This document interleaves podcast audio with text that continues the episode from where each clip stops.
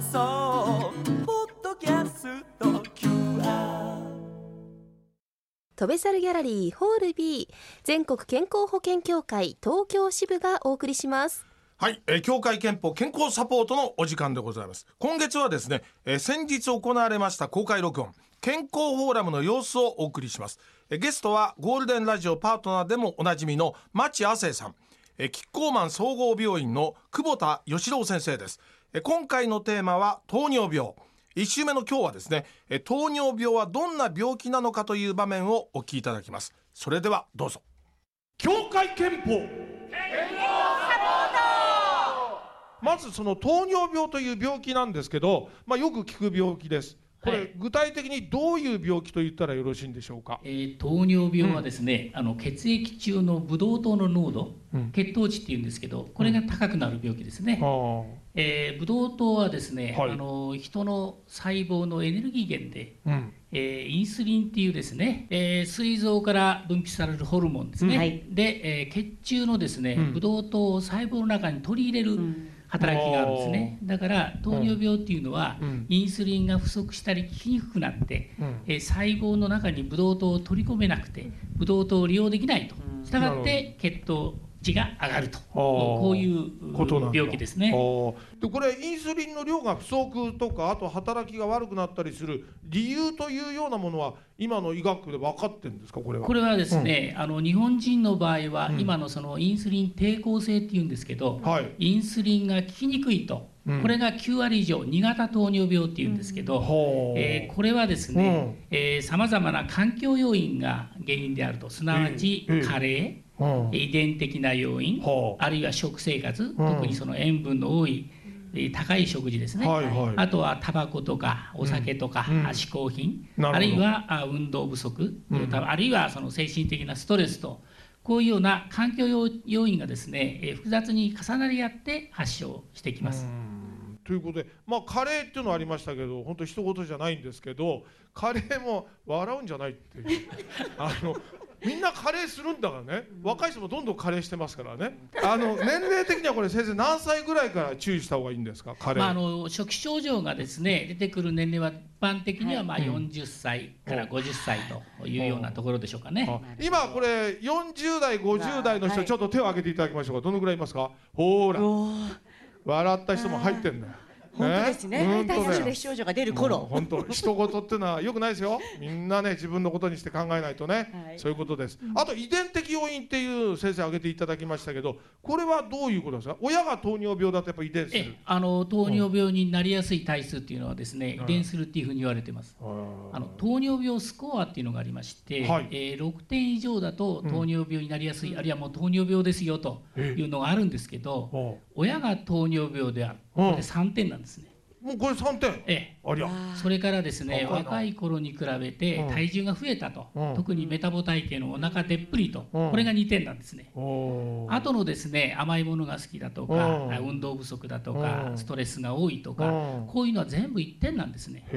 だから親が糖尿病で太っちゃったら、もう糖尿病だと。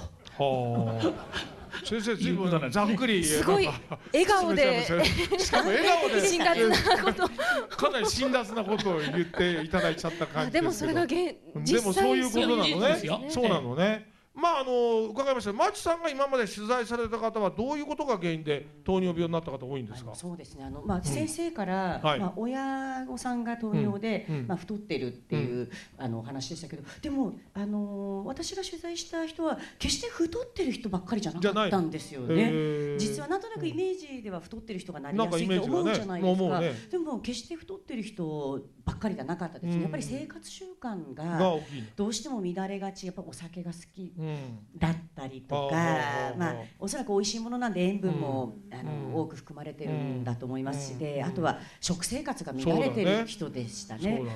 仕事柄もあるかもしれません。私たちの仕事もそうなんですけど、食べられる時間がちょっと遅かったりとか、決まった時間に食べられなかったりっていうね。でも誰でもきっとなんか陥りやすい理由だったんで、そのなった人が特別っていう人はいなかったですね。誰しもなってもおかしくないなっていうふうにそういうことね。まあ今の会場の結果も含めてですね、まあだから塩分の多い食事も好きな人多かったし、酒の量が多い人、それから運動不足っていうのは多かったんですけど、久保田先生やっぱここら辺はかなりやっぱり大きな原因になるわけですね。そうですね。糖尿病はですね、最初の初期の症状っていうのはないんですね。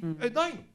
全然ないんですか？自覚症状を調べて血糖値が高いと、だいたい126mg/dL以上が糖尿病っていう診断なんですけどね。だけど症状がないもんだからつい、なかなか飲み過ぎ、食べ過ぎ、運動不足ということで気がついたらっていう方が圧倒的に多いですよね。でも徐々にこう進行していった場合になんか症状ってなんか具体的にあるんですか？ものすごく血糖値高くなるとですね、喉が渇いたりですね、あるいは多尿、尿の量が多くなったり頻回になったり、あるいはその倦怠感、あるいは先ほど町さんおっしゃってましたけど、最初は太ってるんですけどね、だんだん痩せてくるんですね。体重減少、あるいはその血糖値が高くて栄養たっぷりなもんだから感染が起こりやすいんですね。だからできものとか特に肺炎なんかが起こすとですね、糖尿病があるとどっと悪くなるんですね。あるいは傷が治りにくいとかね、そういうような症状がございます。あるんだ。これさっき多尿っていうのありましたけど、多尿っていうのは尿の量が多いってのはどういうふうにして分かるんですか？なかなかもうやめたいのにまだ出続けてるみたいな。大体人はですね、嫌な感じだねそれね。1日量1500mlぐらいなんですね。だからそれよりも多い2Lとかですね、場合によっちゃ3Lなんですね。回数でいうと大体どれくらいって目安で思ってればいいですか？まあそうですね、回数はね、人によって違います。他の要因もいろいろと絡んできますんでね。そうなんだ。例えば私も若干その気があるんですけど、前立腺肥大なんかありますと頻回にね、回数だけ多くなりますので、またそれ別のものでね、どっちかというとやっぱり尿が多くなるということが多いですね。注意した方がいいですね。初期の段階を見つけるためには、じゃあ先生どうすればよろしいですか？これはもう検診ですね。それしかない、方法は他にないわけですもんね。まあそうですね、症状ございませんのでね、やっぱり検診で血糖値が高いと危ないよっていうことでしょうね。わかりました。さてではここで今日会場にお越しの皆様にお伺いします。定期的に健康診断を受けているという方、どのくらいいらっしゃいますでしょうか？手を挙げてください。すごい、意識が高いですね。小学生の男の子もね、学校でやってるもんね。ありがとうございます。参加してね、ちゃんとね、偉いですよ。わかりました。多いね。これはいいことですね先生ね。もうちょっと少ないかなと思いました。もうほぼだね。多分テレミさんがこの会場の中で一番検診に行ってる回数としては、この間久しぶりにね、全部ちゃんと見てもらいましたもんね。そうだね。やっぱ検診しかないということなんで、これは再認識していただきたいと思います。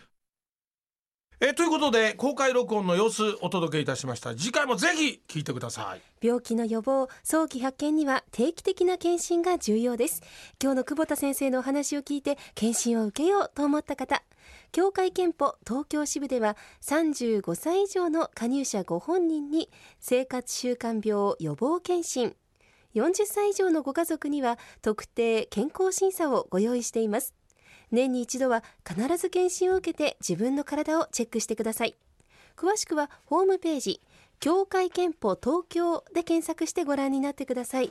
協会憲法以外の健康保険にご加入の方は加入先にお問い合わせください。